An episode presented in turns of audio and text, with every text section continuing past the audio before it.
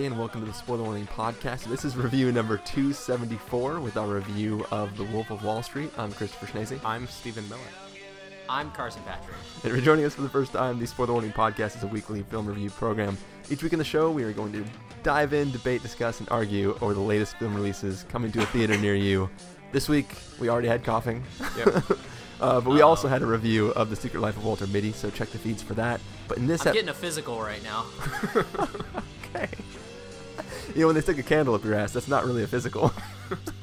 Well, uh, I like to think it is. That's my kind of physical. Uh, but yeah, we're here to talk about The Wolf of Wall Street.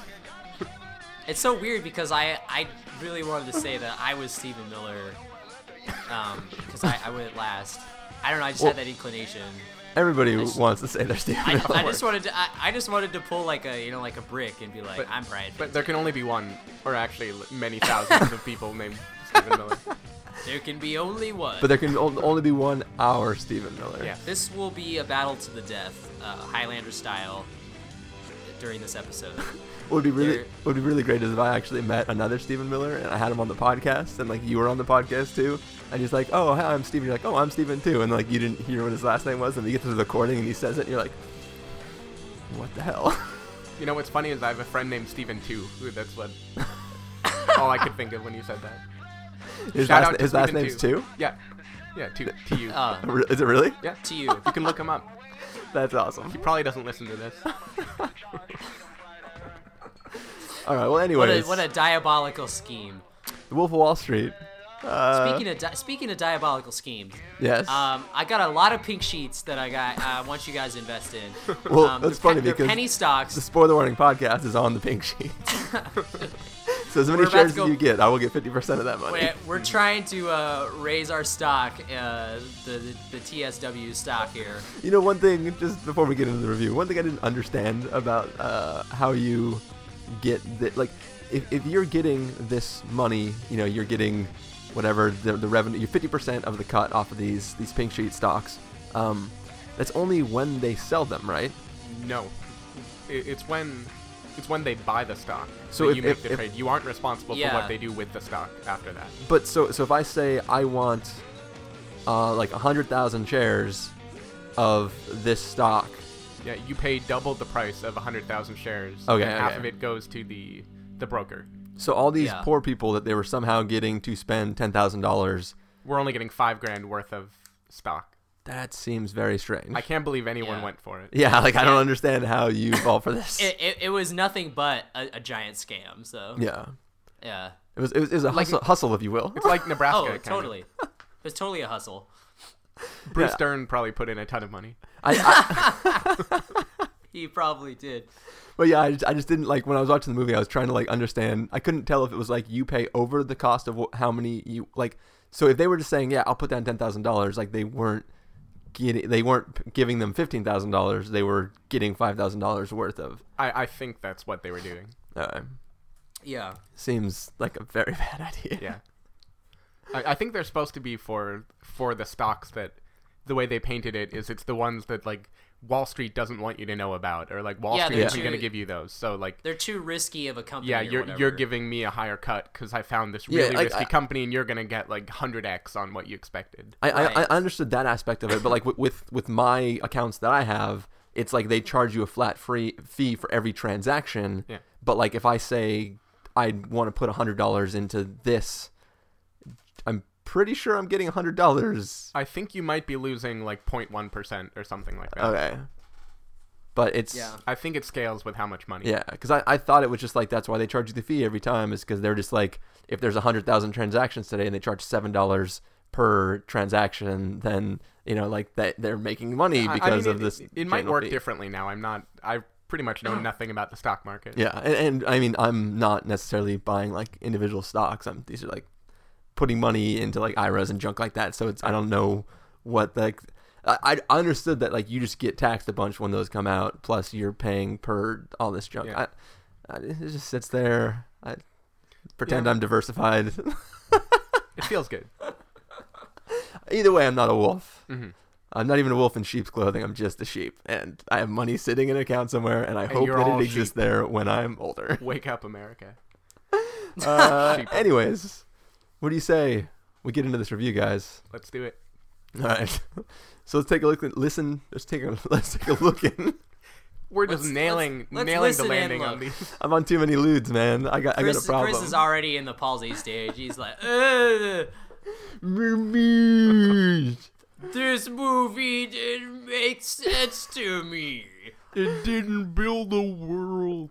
Err. I like the midgets. I'm just thinking of him driving in that car. All right, let's take a listen to the trailer for The Wolf of Wall Street, and then come back and give you our very, very pricey review. Excuse me. Yeah. Is that your car on the lot? Yeah. It's yeah. a Jag? Yeah, yeah, yeah. How much money you make? I don't know. Seventy-two thousand last month. You show me a pay stub for $72,000 on it, I quit my job right now and I work for you.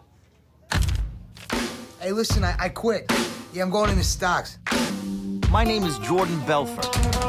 At the tender age of 22, I headed to the only place that befit my high-minded ambitions. Name of the game. Move the money from your client's pocket into your pocket. But if you can make your clients money at the same time, it's advantageous to everyone, correct? No.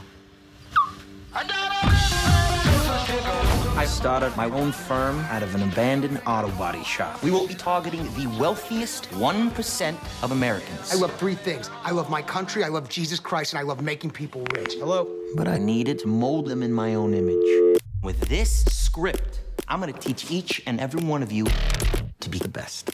This is the greatest company in the world! I was becoming a legend. Aren't you married? Yeah, but married people can't have friends. We're not gonna be friends. I was making so much money, I didn't know what to do with it. $26,000 for one dinner. Dad, we're not poor anymore. Tell them about the sides. It was the what are these sides. sides? They cure cancer? The sides did cure cancer, that's the problem. They were there, that's why they were expensive. 22 billion in three hours! The real question is this was all this legal?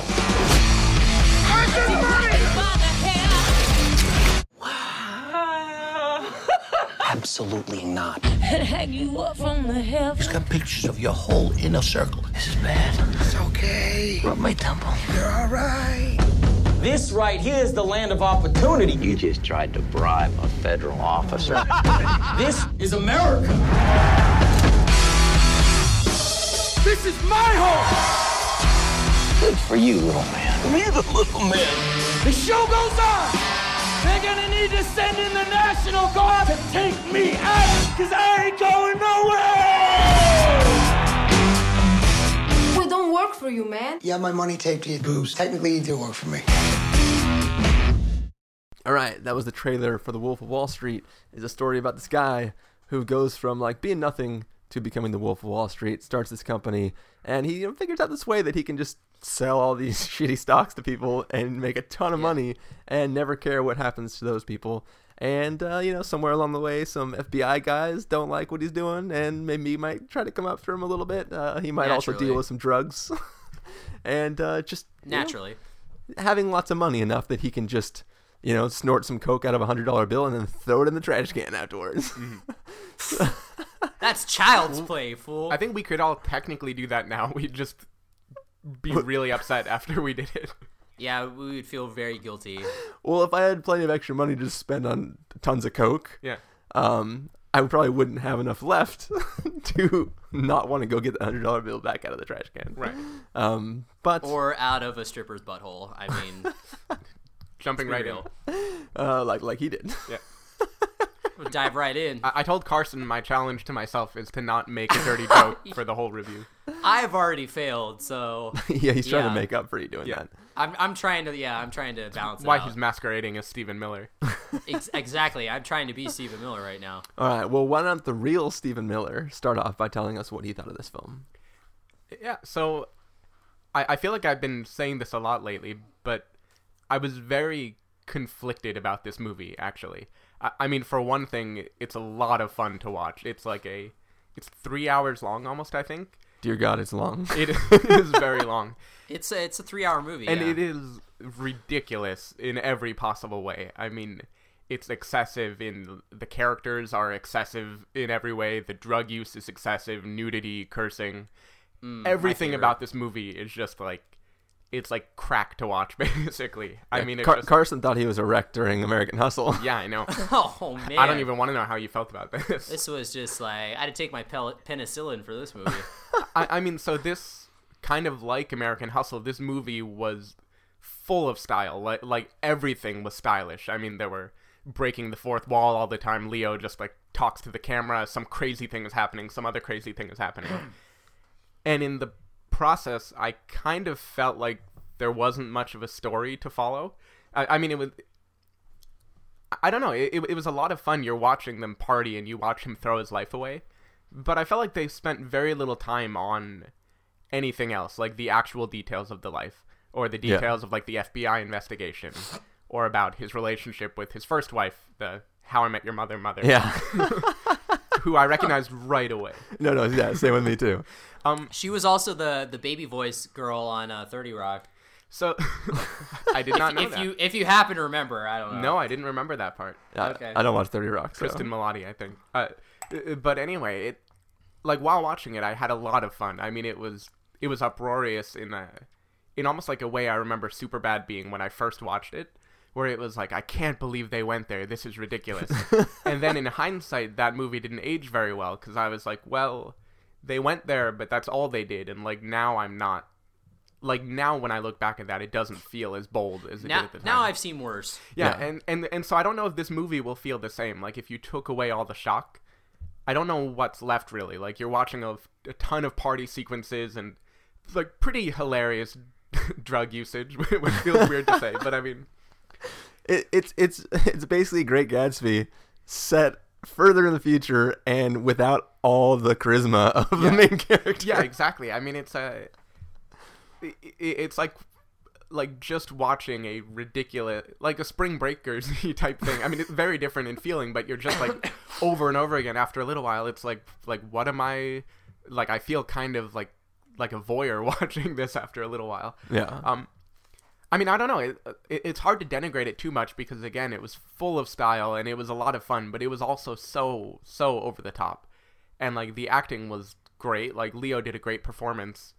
I, I think everyone is right to praise that, but I also don't know how hard it is to play a ridiculous, over-the-top person compared compared to a uh, a person with some interior that you can see. Like like I felt like with him, they don't really show you an interior to his character at all. He is that thing that he's projecting to Yeah. everyone. Well, else. you could argue that he doesn't have an interior I- anymore. Exactly. So so it is based on an autobiography, which probably is also very shallow. Like he probably does portray himself that way. Um, I don't know. I mean, people were really funny. Speaking of super bad, like Jonah Hill was really funny in this movie. I thought probably the funniest I've seen him in a movie. Uh, like where it didn't just rely on. It was crude humor, but it wasn't just like, oh, ha ha ha ha, he said the f word again. Ha, ha. veiny penis, Oh, this is so funny. Um, I mean, I, I thought he was legitimately like good in this movie. Like his his performance was Yeah, was definitely. I mean, he embodied a character which was not Jonah Hill, which Yeah. I don't know if I've seen that before. yeah, yeah. Um, like everyone was on their A game. It was a, it was a blast to watch. It was just a little, like maybe empty in the end. Probably like the main character, but I don't know if three, I don't know if three hours of emptiness. I don't know. That does something to you. How, how did you feel about it, Carson? well, uh, This is I'll the best movie I've ever seen in my life. well, I'll preface it by saying I think the year of 2013 uh, is going to go down in uh, why didn't you make a Coke movie this year? Um, in terms of like everyone like putting out some form of like a movie that's you know kind of like chasing the American dream and like lots of excess and drugs. Um, just kind of like that like that kind of take on it, I guess, and and just a lot of like crazy, kind of out there movies. Like I, I feel like, I feel like we've been building up to this, like with Spring Breakers, Pain and Gain, Project Bling Ring. Uh, Project, Project X was last year, and that movie was shit. But yeah, um, Stephen. Yeah. What are you, an idiot? I, I didn't, You're probably Um, poor. But yeah, like uh, uh, Spring Breakers, Pain and Gain, uh, the the Bling Ring, American Hustle. Uh, uh, there might be another one I'm forgetting, but I, I feel like it's all culminating with The Wolf of Wall Street, and uh, like I, I feel like where American Hustle was very much like the it, it was definitely like influenced by Scorsese, like no doubt, like with all the voiceover and the way it was filmed and everything. But like, it's not to take away from American Hustle or David O. Russell, but like to see it in you know its like own environment is a much it's a much different beast. Like it's it's I mean this is this is Scorsese like like on his most coked out, like almost. Like I mean, he is he is like well, it was all over the set. I mean, what was he supposed to do? Yeah. I mean, like he is. Uh, this is a man who is like in his 70s and he's still making movies the same way he was when he was younger, and that is, I mean, to me, that's awesome. Like I, I feel like you know a lot of the directors that you kind of love or are known for movies back in the day. That I mean, like it it's it's evident they go soft and like it they aren't the same anymore. But uh, I feel like Scorsese is uh, he's still firing on all, on all cylinders and like I didn't make it totally- go soft I- joke. I- it took it took a second a Oh, second for me so to hard. realize what that face was for, Stephen. So hard. Continue. no, it wasn't so hard. Okay. Go on, Anyway, uh, but uh, yeah, like I, I think that he he's still firing on all cylinders, and like I mean, to watch someone with this much passion make a movie is always like very very entertaining, and I think. The Wolf of Wall Street. I mean, it's definitely one of the most entertaining movies of the year. Like, I, I think that uh, this is to me like this was like I, I love the fact that it was three hours. Like I, I felt like it went by in like 20 minutes. Like I, I think like the pacing is like pretty much immaculate. Like the editing is great. Like like any Scorsese movie, like it moves like so fast and it's there's never really a dull moment. And I feel like that everything was there. Like it just kept building and building and building and like the craziness just never stops. And I don't really feel like it was shocking per se, but like it definitely like they went for it. Like it was it was a hard R. Like sometimes when you when you hear people talk like, "Oh, this movie's like really hard," and like it it doesn't like it doesn't feel that way. You know, like it's almost like yeah, like I feel like when I agree with Stephen, like when I first saw Superbad this for the first time, I was like, "Whoa!" Like this movie is definitely like you know a very like raunchy, you know, dirty movie, and then like another movie came out, you know, six months later, and it's like even more raunchier, and then you become like immune. So like when you go back, you're like, oh, that wasn't as bad as I I remember, but uh, and maybe I don't think this movie will. I just think that like I feel like that they they kept like the craziness up. Like there's just like it's nonstop insanity to the to the point where you're just like whoa like i can't you know regardless or whether or not like all this happened or whatever or they're taking liberties like this is just a guy who's out of control and like it is very fun to watch and i and honestly like i think this is i think this is really leo's finest hour. Like i will i will argue the fact that i think it is i mean imagine like doing all those speeches like those like braveheart like speeches and just like yelling for like half this movie and and you know putting in like that kind of commitment uh, i think that would be pretty draining. Like at the same time i feel like it would kind of be liberating to like play that kind of character but at the same time i feel like man his voice had to have been like hoarse like after every every shoot day just you know screaming at people and stuff but I, I don't know to me like this was just like a fully committed performance and like everyone was on point. Like I loved all the supporting characters. Rob Reiner was hilarious. Uh, we have like great cameos. Like the Spike Jonze cameo was really funny. Uh, everything is just like really on point. Like I feel like that this movie could uh, sit uh, next to like the other kind of Scorsese crime movies. Uh, it- it's weird. Like it almost like they took like the format of Goodfellas, but then also added in like the wackiness of like After Hours or King of Comedy, like that kind of like really dark humor.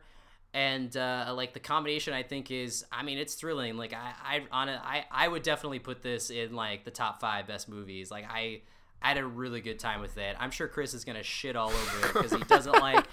He doesn't like any movies with uh, characters who are terrible, but uh, No, I like uh, we'll movies that- with characters that are terrible. There just has to be some just have to fall in redeeming part of the art. Yeah. yeah, but like that's but I think like that's what makes it so great is that like I don't want to see him redeemed or whatever. Like I, the fact that like No, no, I didn't say I need the character to be redeemed. I said there has to be some sort of redeeming aspect to the character. Like, so somebody has, like, they can be a bad human being, at least if there's a tiny shred of humanity left in them. but I don't but like to me I think that's boring. Like I, I would rather just watch Well, maybe you're a vapid person. I, I think No, I, but I would think rather I want to just- know what Chris thinks before we argue with him about it. All right, well, I, I, I, I would just, I enjoy the characters who are just like completely conflicted and like are never like Charlize Theron in Young Adult. Like she's just never gonna change.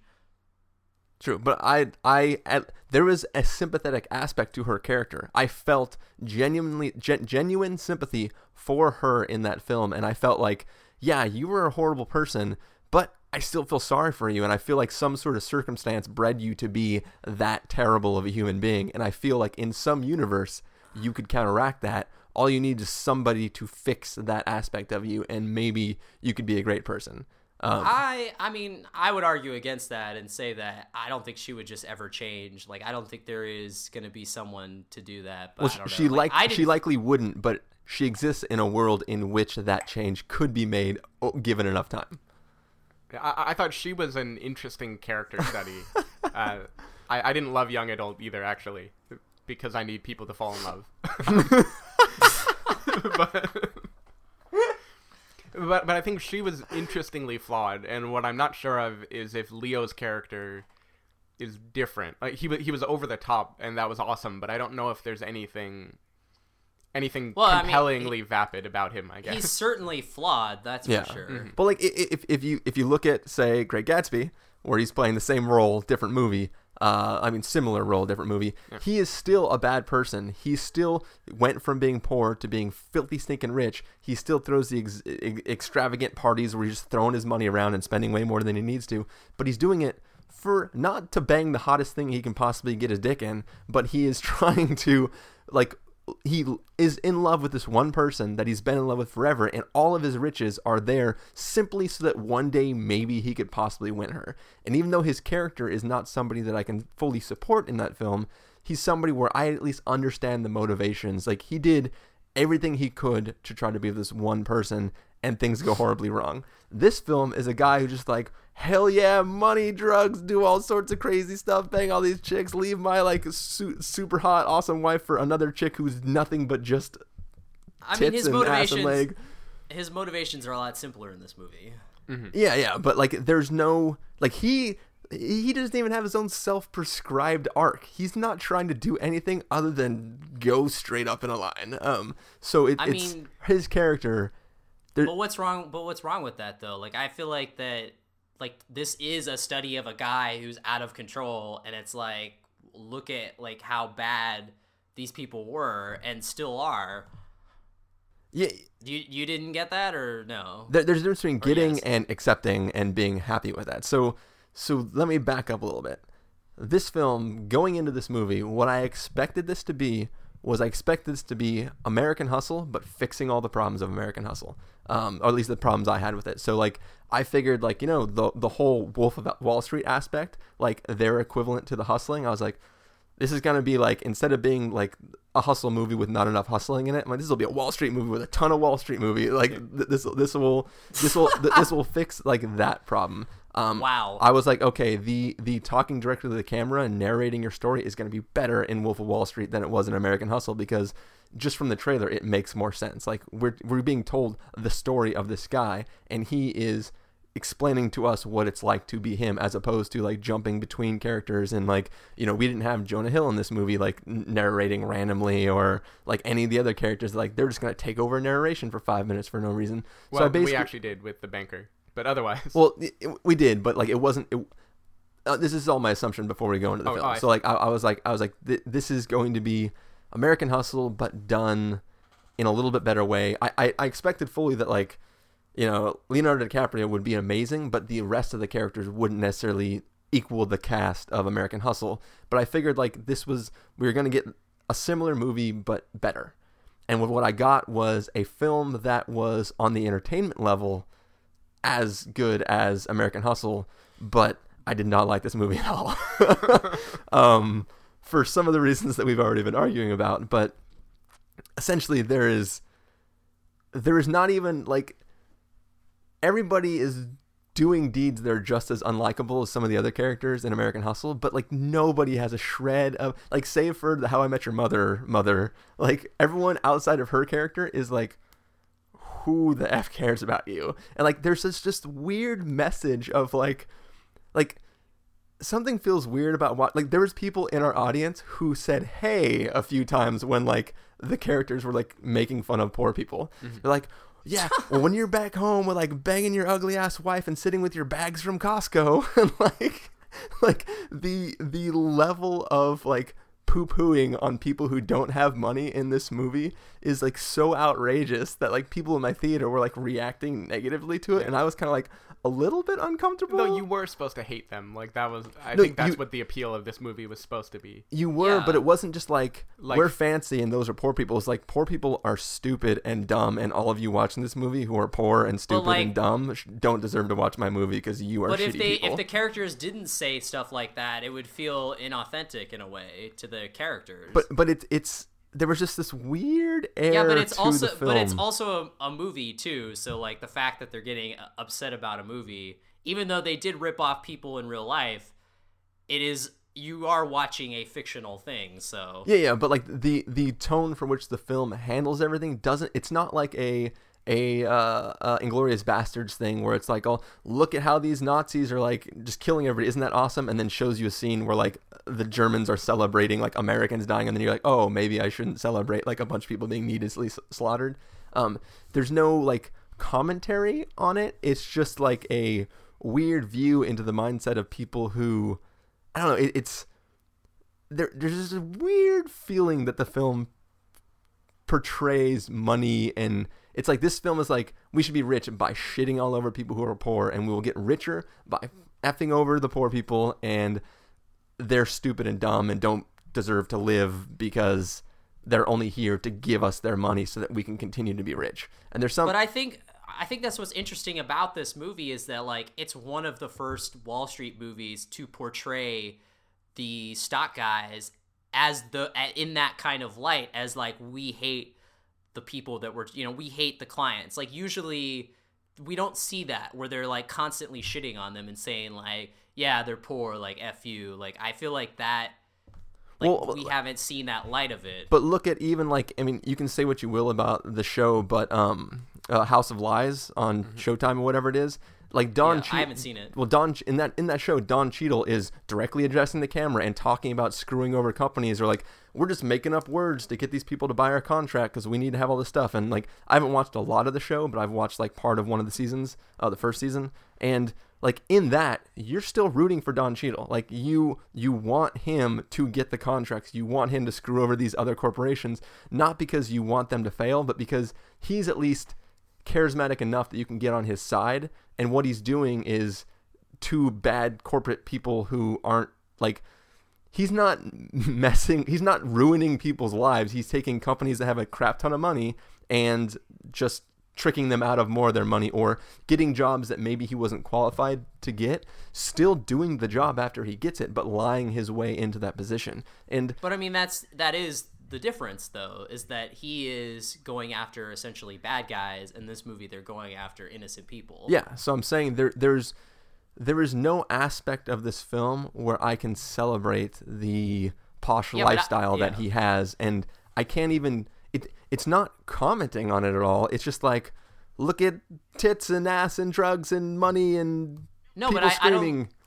I, I agree that like yes, I there is the difference there, but I feel like having the unsympathetic version is a version that isn't you know the standard version would to be like would be the House of Lies thing where it's just like he is doing these horrible things but it's to bad guys so that's why you feel you know sympathy for him. But to have it be the way that it probably was in the sense that like these guys don't care about anyone um, that is when it becomes a little more challenging in terms of like getting you know like the audience on board or whatever. But it's like to me that is more entertaining because we are seeing it completely unfiltered through the lens of these people. And I don't think it's necessarily trying to make I mean, I think it is commenting on it, but it's not like it's it's to show you exactly how these people operate and then to go like I mean, that's all they need to be like, wow, these people are horrible. Like I mean, I don't need anyone to, you know, to telegraph it any further other than just just to show it how they are. and, and I that and I do think one point, like one thing the film does answer and a message for it is how did a guy so terrible gain Yeah. the following that he did? And I think with like the big speeches and everything and the way that he he talks about how he's helping out the people who are with him and how you know we're gonna take it and this is the American dream. I, I think they do build that part. Like you get how this guy became so charismatic that now rather than rotting in jail he's making money on book tours and everything. Uh, and, and like i think that is an interesting study. It just isn't the one that i wanted to see when i watched this movie. But in, in the scene where he goes to that small company where he first discovers pink sheets, he, you get all that from that one scene where he gets off the phone call for the first time and somebody's bought ten thousand dollars worth of something, and everybody's like, "How the f did you just do that?" Like, you get all of that aspect from that one scene. Right. What the aspect that Carson's talking about, you get all that from the lunch with Matthew McConaughey. So you could take the Matthew McConaughey lunch scene and then that scene with the, the first time he experiences selling pink sheets. Those two scenes sum up this entire movie. And while those, But then what would they do the rest of the movie then? you mean what would they do for the other four hours? I don't know. roll credits, like. It, it- No, but I mean that's that's a stupid thing to say because I mean it's like it's a stupid thing to make your movie that way. Like No, no, no, but I mean, but no, but this is the same argument that you had for Flight, where you're just like, why was he a pilot? Like if they had took out him being a pilot, it would have been more interesting. And it's like, no, that would have made it less interesting because the fact that he was a pilot and there was this moral dilemma, that's what there's no moral dilemma in that movie. No, but the, the dilemma of like, do you do you do you root for this guy because he saved all these people, or do you not because you know he's an addict? But it's like that idea that's injected into the film into what is simply you know a basically uh, an alcoholic type of story, like an, an addict story. Like that is what made that film interesting. And I, I think if you take away the the stuff like you said in this movie and just have like oh well this the scene with McConaughey and him when he's at the fir- you know the first time he's at the uh, the the pink sheet place I, I mean that your movie is not as interesting like I mean what why that wouldn't be like super generic and not Well, as I, I, I'm the, the difference is that I'm not saying that's a, that sh- that's what should be done. I'm saying that the thing you praised about the film and the thing that Stephen brought up as a positive about the film are two things that are summed up in two single scenes in the film. So the other three hours are I'm not saying get rid of them. I'm saying it's they, hard. they need to mean something Yeah, like it's hard for me to to be like, oh yeah, the film is definitely saying this. Isn't that awesome? I'm like, well, no, those two scenes do it. And also, the thing about that Matthew McConaughey s- uh, scene is that's when he becomes the wolf. Like he says, yeah, but you know, if our clients get rich in the process, isn't that a good thing? And Matthew McConaughey says, no, your only job is to take their money and put it into your pockets. Their money, well to your and pockets to move it around. Like like he was he, th- like that's when he realizes that like oh you mean I get richer if I don't care what happens to the client? That's when he goes like oh I can just make a bajillion dollars and it's gonna be super awesome. So it's like that is literally the most important scene to this entire film. Yeah so it, it's well I mean that's what he realized but he didn't immediately after that go like I am gonna be super rich I, Like, he, almost did actually. but that so that is. No, man, I I, am mean- kind of on Chris's side with that, and it's the same trouble I had with Walter Mitty. In case anyone listened to that first, is that it didn't ramp up right. I mean, it was just like, boom, now I'm this guy. Immediately, I ripped off someone, and within like ten minutes, we're like in an office with strippers and Yeah. tossing no but little I, people. I mean I, I think he's which was hilarious. I, he's- mean, there's a lot of humor in this movie, but you don't. I, I didn't feel like the rise and fall of this guy. Like he was suddenly wealthy, he was suddenly evil, and then when he gets taken down, they don't build it in a way that makes me be like, like yeah, like he got that coming, and I watched the FBI wrestle with it, and I watched him like get really close over and over again. It, it was kind of just like. Oh, and then he got taken down, and Yeah. we're gonna spend a there, little there was no catch me if you can aspect of Yeah. it it was just catch me because you did Yeah.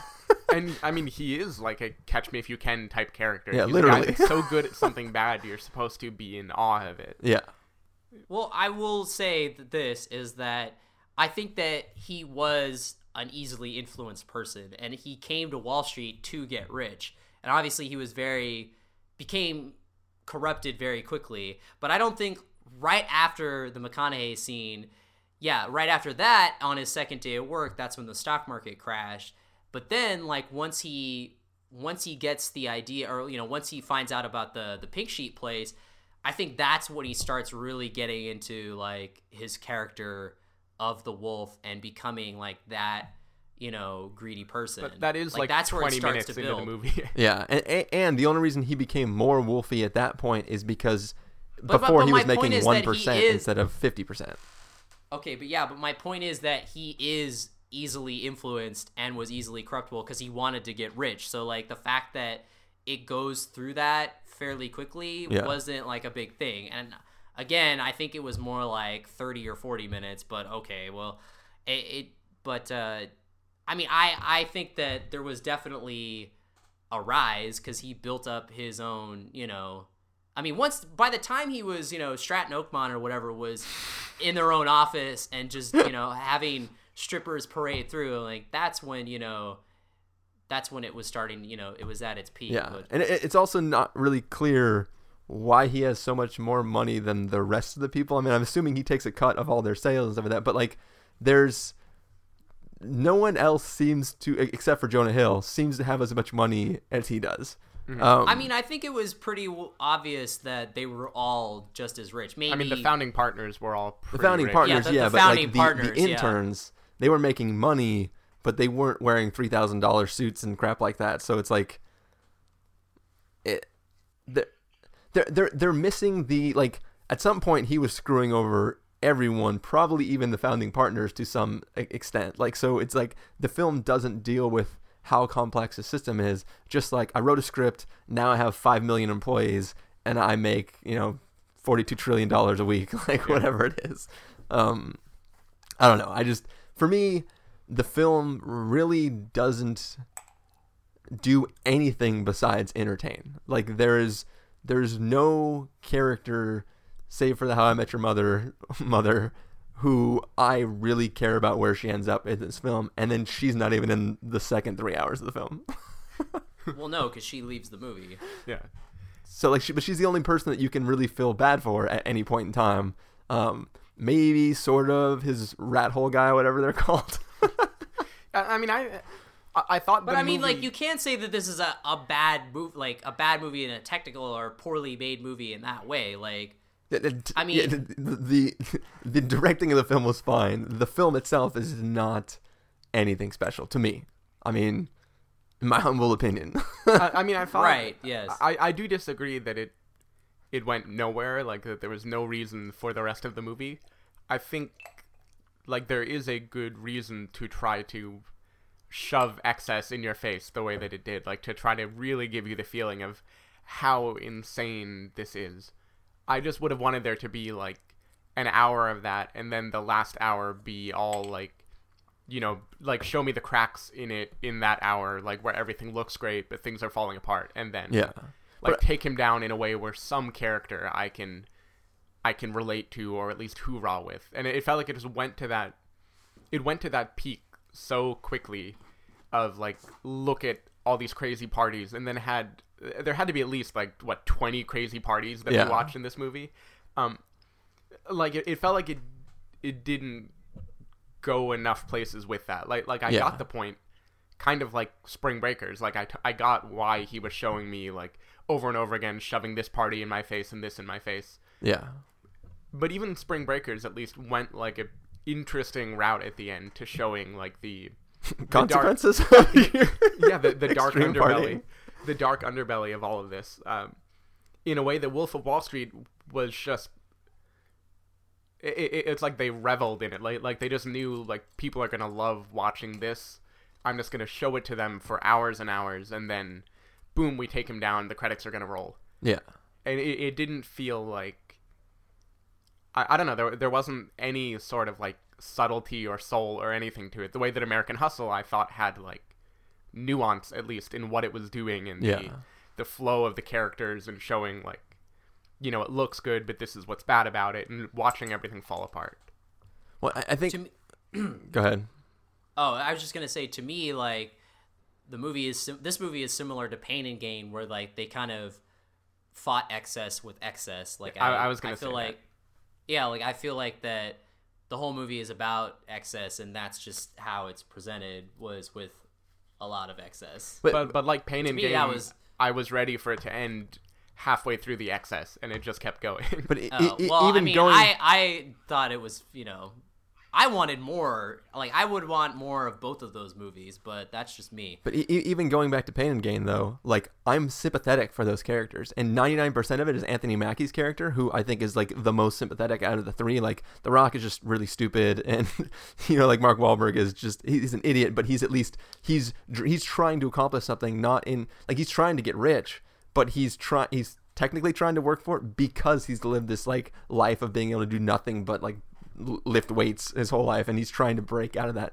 So they are instantly while i'm not like into weightlifting all super crazy and like i'm not that's not the most important thing in the world to me i at least feel i can i can uh, sympathize for their struggle and like you know going back and comparing it again to the great gatsby and uh, to american hustle in those and great gatsby is it romanticizes the rich life. And we see it from tobey maguire's like point of view and we, we see that extravagant life from somebody who longs to be part of it and is being brought into the fold.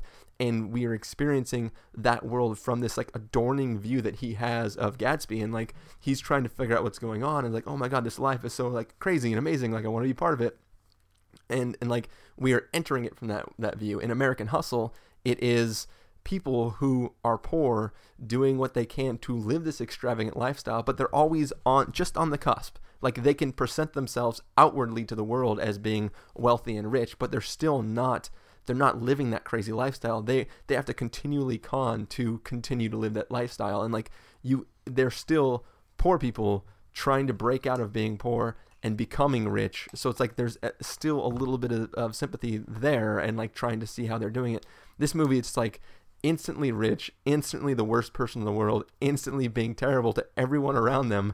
And there's never any there's no sense of it's not like biopic style where the world is building and you see everything start to unravel and you're like oh this is gonna be bad oh h- h- this is gonna be bad. And then like watching people have to dick over their friends because they've built they've put themselves into such a crazy corner that like there's no way they can get out of it unless they screw everywhere but everywhere they brought to the top with them. Um in this film it's sort of just like it's bad and then he's sort of caught but he can maybe get out of it but he doesn't really do much because he, he just wants to be at the top still and then now he's officially arrested. So it's like But I feel like that approach where we're pretty much on we're pretty much seeing the side of Jordan Belfort the entire time. We don't really get to see the other aspects. I feel like that was a positive in my mind because in another movie we would get like, you know, the Kyle Chandler's character trying to figure out how to take him down and we would get like point of views of the the people that were like ripping off like how So you mean like a plot? in- yeah. like they did in in Boiler Room, which was which is a another good movie No, that was a good movie. I I, I will not uh, disagree with that, but uh, I feel like that. Uh, I feel like we're we are seeing it through Jordan Belfort's eyes, and like that is all he. Like he basically just lived 99 miles an hour until it all ended. And I will say that near the end, I felt like Leo did give him like a little like I felt a little sympathetic when he was like trying to you know go through the whole like you know ratting out stage but you mean the, the is, two uh, minutes where he was going to and then never does I mean the the position of it in Yeah. terms of like no matter how terrible of a person he is like the fact that like but even even even that type he of doesn't want to give up his friends. But that that's better in American Hustle, where you really see uh, Christian Bale struggling with whether or not he should be doing this and trying to figure out the easiest way to like sort of like fulfill his job of having to rat, but stay as far removed from the situation as possible and make sure nobody gets really screwed over. Like you, you see the conflict just in his eyes No, and the I- way he responds. He talks about that, not like I agree. Uh, my wife hates me. Uh, she's probably gonna take my kid. Um, I don't really want to go to jail because I'd rather have money. Um, like, No, I agree, but we are talking about two movies that are similar but taken with two different like completely different approaches to like this material. And I think they work they both work well for the approaches that they're taking. Like I I think that I I I will go back cuz it kind of got lost, but like I think like going in with the assumption that this was going to fix the problems that you had in American Hustle, like I feel like that's just a bad way to go into it because like we're not even dealing with the same movie. Well, I think also entering this film, like a lot of your early praise was all about how this is like a Scorsese picture, and I think going into it with the pre-praisal for that is equally detriment in the opposite direction. Like I think a lot of your praises are like, yeah, it's very Scorsese like this, or he does this, or he's so good But at doing this kind of thing. Like if you No, remove, but I'm to- I'm totally praising the the structure of it and the fact that they are sticking to their guns and making you know they're they're going a three hour journey with like this with with all these horrible people and like yes the the the element that it's a Scorsese film. I mean, it's a high factor because he's a damn good director. Like, I mean, how is that? I mean, obviously, if he just had phoned it in, yeah, I'd be sitting here saying like, what the hell was he doing? But he didn't. So I don't know. Like, I, I feel like you know, going in as a, I mean, it'd be like going in as like a Tarantino fan or whatever fan. You know, I went into American Hustle as a David O. Russell fan, and you know, I got a great movie. So I don't see how that's like a detriment, but I, I guess to me, like if- on a positive side. But I don't know. If it was going to be this format where you're only seeing life through Jordan Belfort's eyes, presumably taken from his autobiography, or I guess I don't know exactly what the source material is. his drug fugue state. I, like I, I would have wanted to hear some even like his twisted internal morality for for how he can feel okay about doing what he does. Like I, I want to hear some kind of narrative of like this is this is what led me there. This is why I still think I'm a good person. Like this is why it was okay what I did. Like may, maybe you have to dig deeper, like a little bit of his, you know, backstory or upbringing. Like they hint at some of that, but there was no my life as a teenage Wolf of Wall Street. but but I don't. They just don't. They don't give you that. Like it felt more like I, I don't, there's some guy like Tucker Max who writes these books like like I hope they serve beer in hell. Yeah. that like frat Right. guys love to read, where it's just like debaucherous stories and and that's it. it it's like bragging about how uh, how crappy you were, not you know, not really showing me anything. yeah. But I feel like where that was bragging, this is more of um, a condemnation, you know, where it's like, look at how terrible these people are. I don't, I don't think it really condemns anything. I think that the viewer is supposed to watch this film as one of the interns in the office where you're cheering and rah-rahing at all these speeches and being like, yeah, bang all those hookers. Hell yeah. Maybe I Yeah, don't. but, I I don't mean, think the viewer is supposed to do that either. The viewer. No, I think as a viewer, you're supposed to be like, as a decent human being, I sit here and go, these people are terrible. I don't think the film is concerned at all with decency.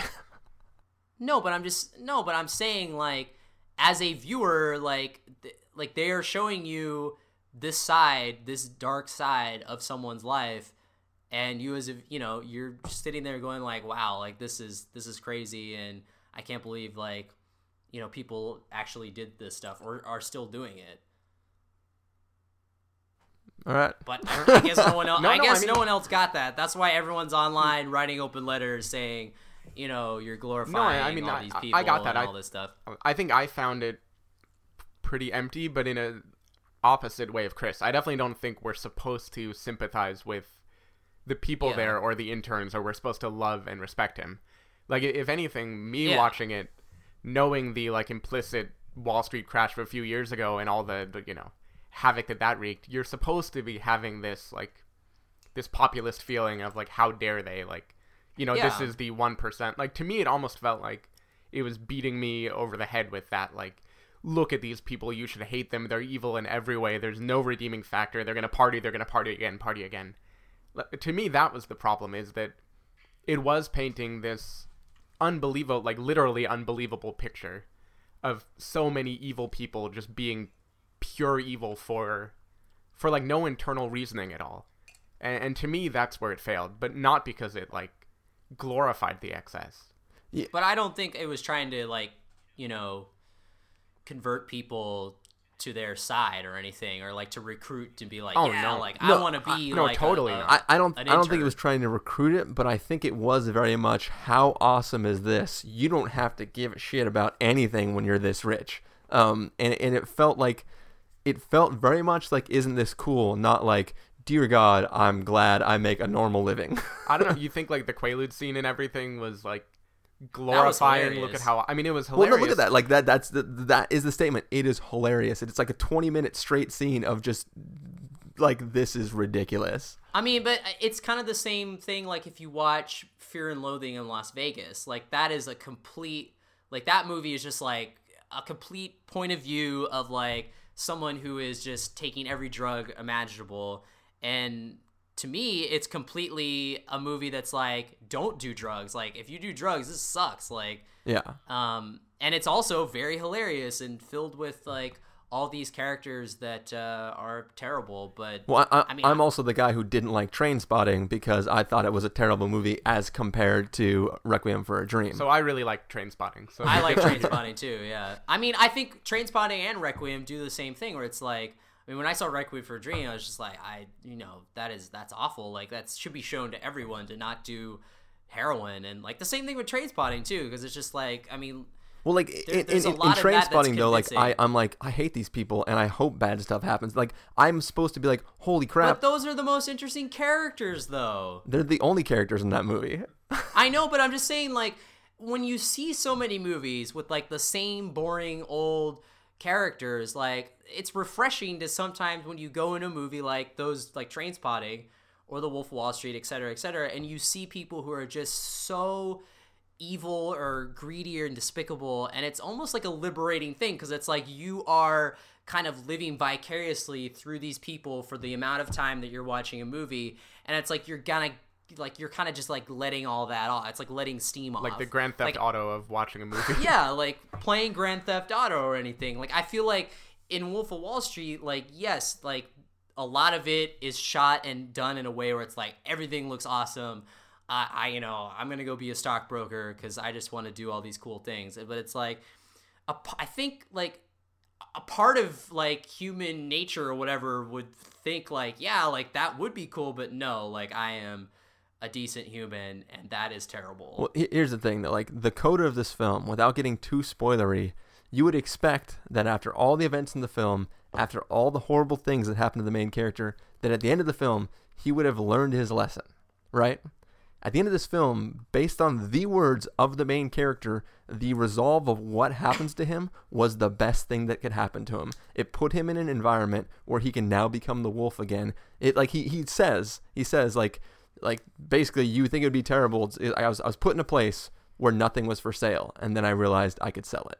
Like that's that's the final word of the film. Like so without going into completely what happens to him at the end, like he learns nothing but to restart all over again and do the exact same progression for another three hours. Which I'm But fine is with that because that is yeah what i'm happened totally to fine him. with that yeah that's that's what happened and also i think like the mindset of his character whether this was if even if this wasn't based on a true story like on a based on a real guy like I think that's exactly how that character would end up, and it's exactly how the character, how Charlize Theron's character in Young Adult ends up. She doesn't learn her lesson in the pivotal ending scene where the girl tries to, you know, show her how terrible a person she is, and she's just like, "Nah, this place blows," and she just completely, you know, doesn't go that route. Like that's the exact same. But in, in those scenes, she is devastated at the end of that film. Like she, Yeah, but she goes right back to being that same like psycho person. but in this film, she will she will never change. That is the point of that movie. But and it's the th- same exact point of this the movie. difference in never changing and never wanting to change, like she recognizes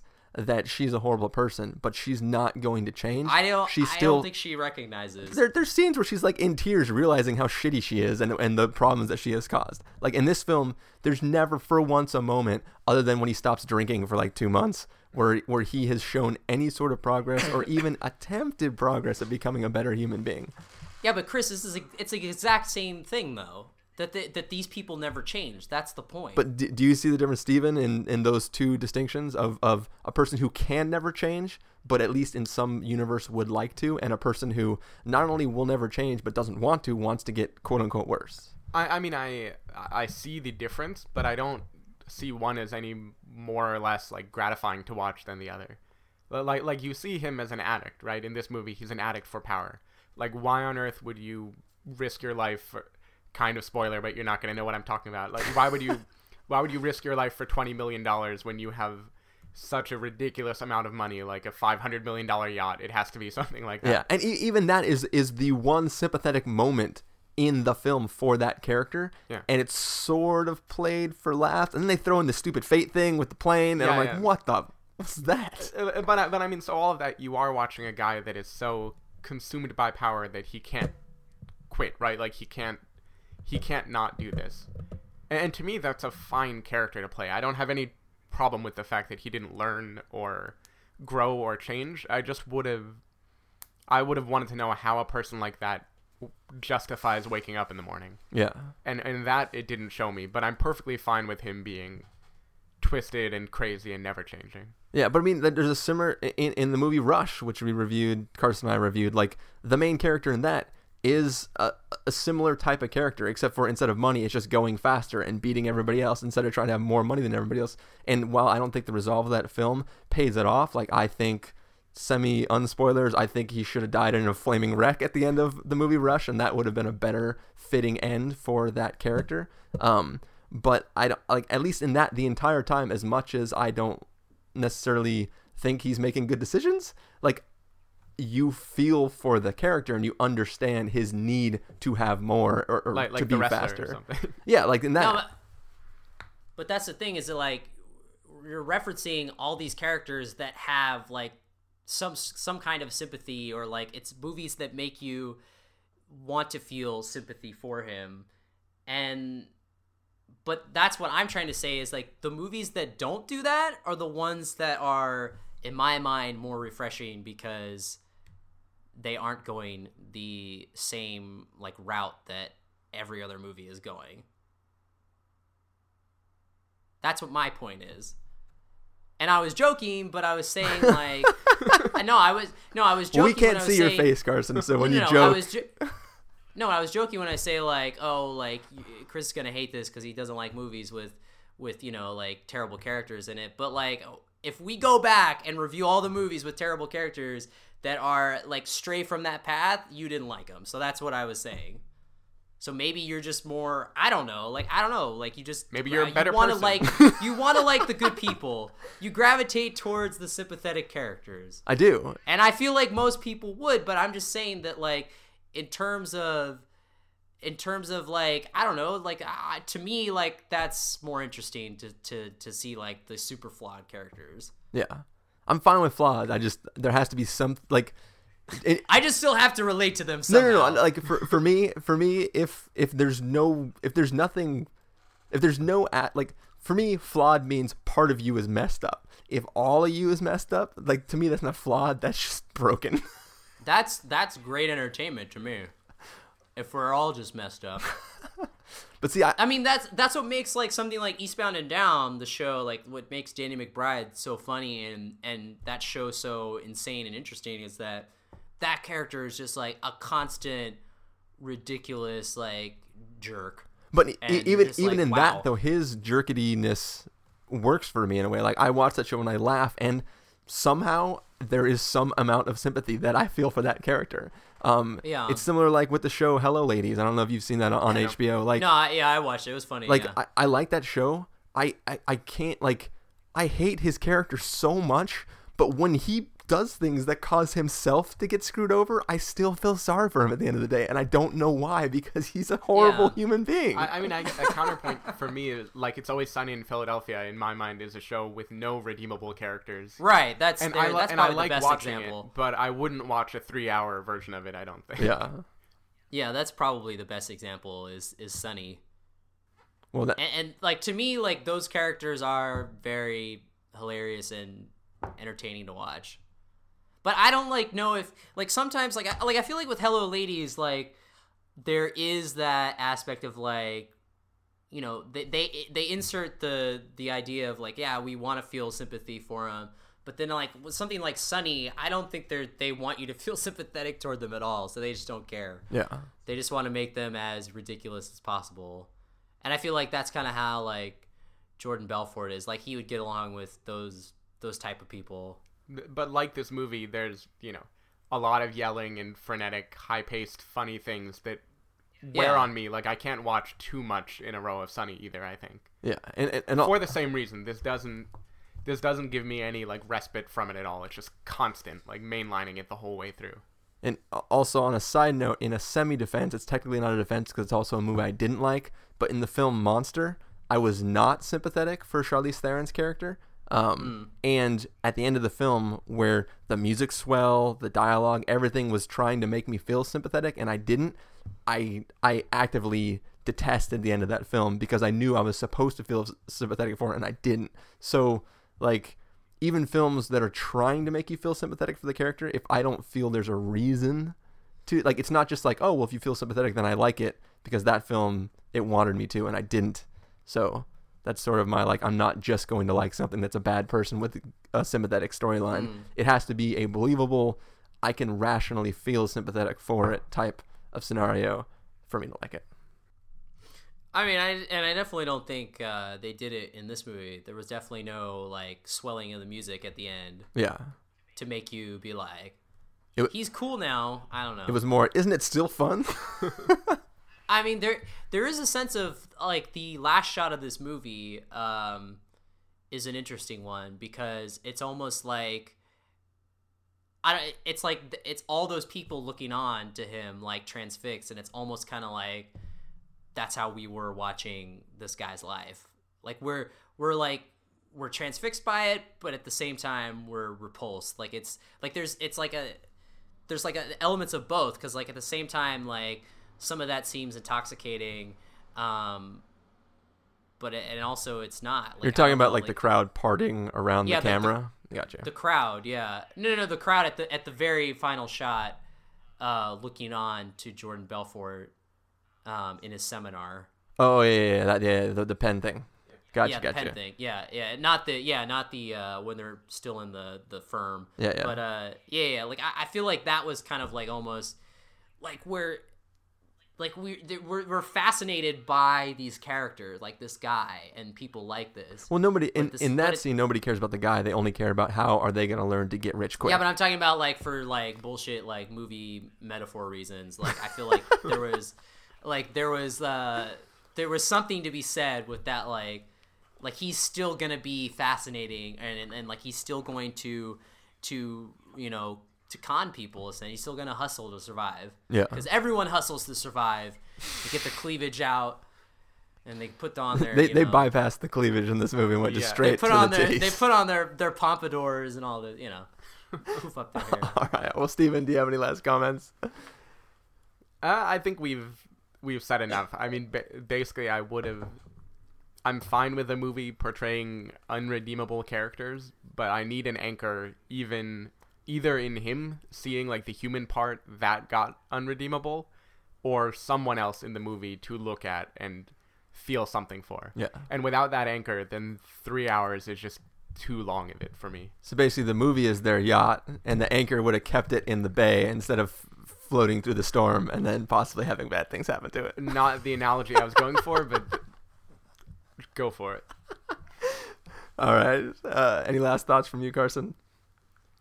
Uh, no. All right, I'm good on thoughts also. so why do you say we just get to our verdict then, Stephen? If you're going to give this a must see, recommend with a caveat, wait for rental, pass with a caveat, or a must avoid, what would you give it? This this is tough. um, I I mean, there's so much to like and so much to not like. I feel like. Um, you, you know, I'm gonna have to. I feel kind of weird doing this. I'm gonna have to go wait for rental. Actually, I mean, I I think it's very entertaining. Like, you'll have a good time watching some crazy spectacle but I don't think there's any reason to hurry up and see it. Like I think there are plenty of better movies out right now with more more of an arc, more of an ability to make you feel something. And I mean, there there's so much gratuitous stuff in this movie. Like, tons of people I know would not enjoy this film at all. like we we Like aren't me. down we aren't downplaying it. I mean, the, the drug use is extreme, like all over the place. Nudity constantly, like full frontal, full everything. I mean, it's all there. They curse like crazy. They have ridiculous. It's always sunny like conversations about throwing little people and marrying your cousin and. E- Everything is ridiculous, and I, I think If it you don't like the R word, I- I think- you're not going to be happy with this. I, I think it will very much entertain I mean, it's totally a movie you go see on Christmas Day with your family, Oh, yeah, of like I did. did you really see it with your family? I I did. I went with my Oh, mom, no. my dad, I, I loved uh, on my girlfriend, and my brother. We all. It was a big family outing. I love on IMDb there are always these trolls that post questions like should I take my 8-year-old daughter to see this movie? So dope. but but no, so you there's definitely for a certain brand of dark humor, you will enjoy this. Like I enjoyed it too, but I don't think it's redeeming enough to give like a solid thumbs up. So I'm gonna go wait for rental. Some of you will like this a lot. Other people will be pretty repulsed. Carson, should I just put you down for must see, or do you want to Uh, actually? I, I will I will give I will firmly give it a must see. I'm sure Chris will give it like a must avoid. Uh, but but the the thing for the listeners is.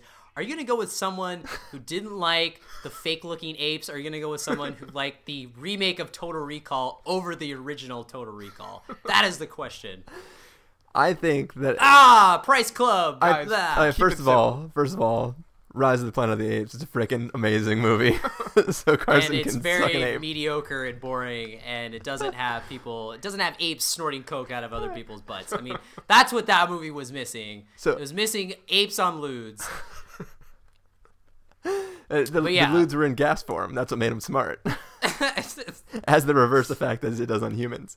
Uh, anyways, and I argue that Total Recall, the original, is not that great of a movie. People just Oh, like it because it was crazy and weird it's a and stupid. freaking amazing it's a freaking amazing movie Anyways, beyond that, I'm not gonna give this a must avoid. I'm gonna give this a pass with a caveat oh, because Oh, okay. I think if you because it was so bad if you see this film and it's not it doesn't repulse you you will you will have a fun time watching it i had a fun time watching this movie even though it was three hours long and there so wait you were saying that you were bored in during parts? You're saying it was too long? I'm saying there are several times where i checked to see how much time had passed. Wow Um, okay. And you weren't checking your watch in the total recall remake. That I is was not. amazing feat. Says the guy who says like any movie with cg is cg poop but somehow the action scenes in walter mitty we surfing down a sidewalk standing on it looked good. It- for that movie it, it worked. That was blue screen bullshit. No, but th- it totally like felt co- cohesive to the You movie. guys, I think the holidays are stressful for everybody, and we just we just need to get along. what i was I mean, they look more realistic than the ones and zeros Let's that just occupied those Smoke apes. a little crack. And Are, are you seriously going to say that the apes don't look amazing in Rise of the They Planet of the Apes? don't, Like, and Smaug doesn't look amazing either. They just look like ones and zeros. Guys in suits and makeup look better than the digital You're version. smoking Like, so all- much crack. You and Jonah Hill are sitting in the back of a shop smoking I crack. will- I would And love he's that. molesting I- you with his teeth. I'm great. I can't wait. All right. We'll we'll go talk about practical effects. I think this podcast how is much, done. how much better they are than CG today. We'll, we'll, we'll- we'll just see where the. I'm sure this will be uh, Carson's number one film of the year come next week, but we'll just have to wait and see, I guess. I think it'll be surprising what what what gets put in there. I, I, want to see this be number two, and then like Frances Ha be number one. Uh, That was a good movie oppo- though. Yeah. Anyway, Also had some uh, not so likable characters, but it, it's a good split of opinions, and I'm probably gonna change my mind a few times, like bounce up and bounce back down with how I feel about it. But no way it's making my greatest of the year list. This movie? I, Yeah. All right. Not not This- this Francis is the- No, I'm not talking about Francis. Oh, okay. this is the Coke movie of the year right here. Per, per, personally, I liked all the Pepsi movies better, but. all right. What do you say we wrap this episode up, guys? Stephen, if people want to find you, where can they do that? If people want to find me, they can go to twitter.com slash sdavidmiller or sdavidmiller.com. people can. Oh, go ahead, Stephen. All right, Carson. Oh yeah, sorry, sorry. I was Sorry, in my a, uh, ludes are like kicking in. I was in a palsy stage. Um, I, you can find me smoking crack because I guess that's all I'm on now. Uh, at practicalcandy.wordpress.com. Fake apes.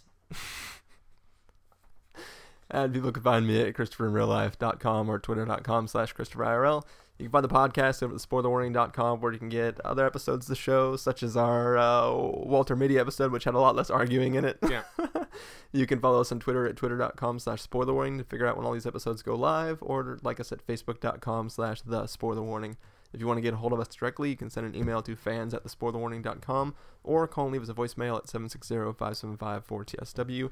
That's 760 575 4879. And music for this episode will come from the soundtrack to The Wolf, Wolf of Wall Street. The Wolf of Wall Street. Ooh, wow. Yes. ah! I hope that's on the soundtrack Yeah, because hopefully. That has to open this episode. Or, or- Didn't, didn't you find it interesting that Matthew McConaughey was still like Dallas Buyers Club y skinny in this movie? well, it's because Yeah. all he eats is money. Yeah. There's not a lot of calories in money. and martinis. no, but you know what? Money does cure AIDS. So not yet. all right. that was uh. Yeah, not until Okay. Magic Johnson. Yeah, magic. There we go. Thank you. All right. Well, That was that was a failed attempt. Yeah. South Park reference. We picked it up. We got you. Okay, all right. I, I all didn't right. pick it up, so. I, I you know. Uh, yeah, I think we're done, guys. So, Yep. thank you for joining me. Us. Yeah. Yes. Well, I was saying And thank you to you two for joining Oh, me. oh, you're welcome. And then following, I- thank you Yes. to everybody else for listening. Um, hopefully, at least some of the people on this podcast have some sort of redeeming quality. You know, I mean, I don't care about the listeners. We just gotta get ours, you know? we just want. We just have to take the listeners' opinions. sweet and ad money. Take the fifty percent commission. hey, if I could find some way to just pull money out of all of our listeners, I don't care about you or you or yeah, I would not be against that. You're like, guess what, everyone? It's now you know a dollar twenty nine or whatever to download this. like, well, yeah, now we have zero listeners instead of two. Now we have Uh, twenty dollars. All right, but uh, yeah, I think I'm just gonna go ahead and hit stop over here because Bye. it's dumb. Done.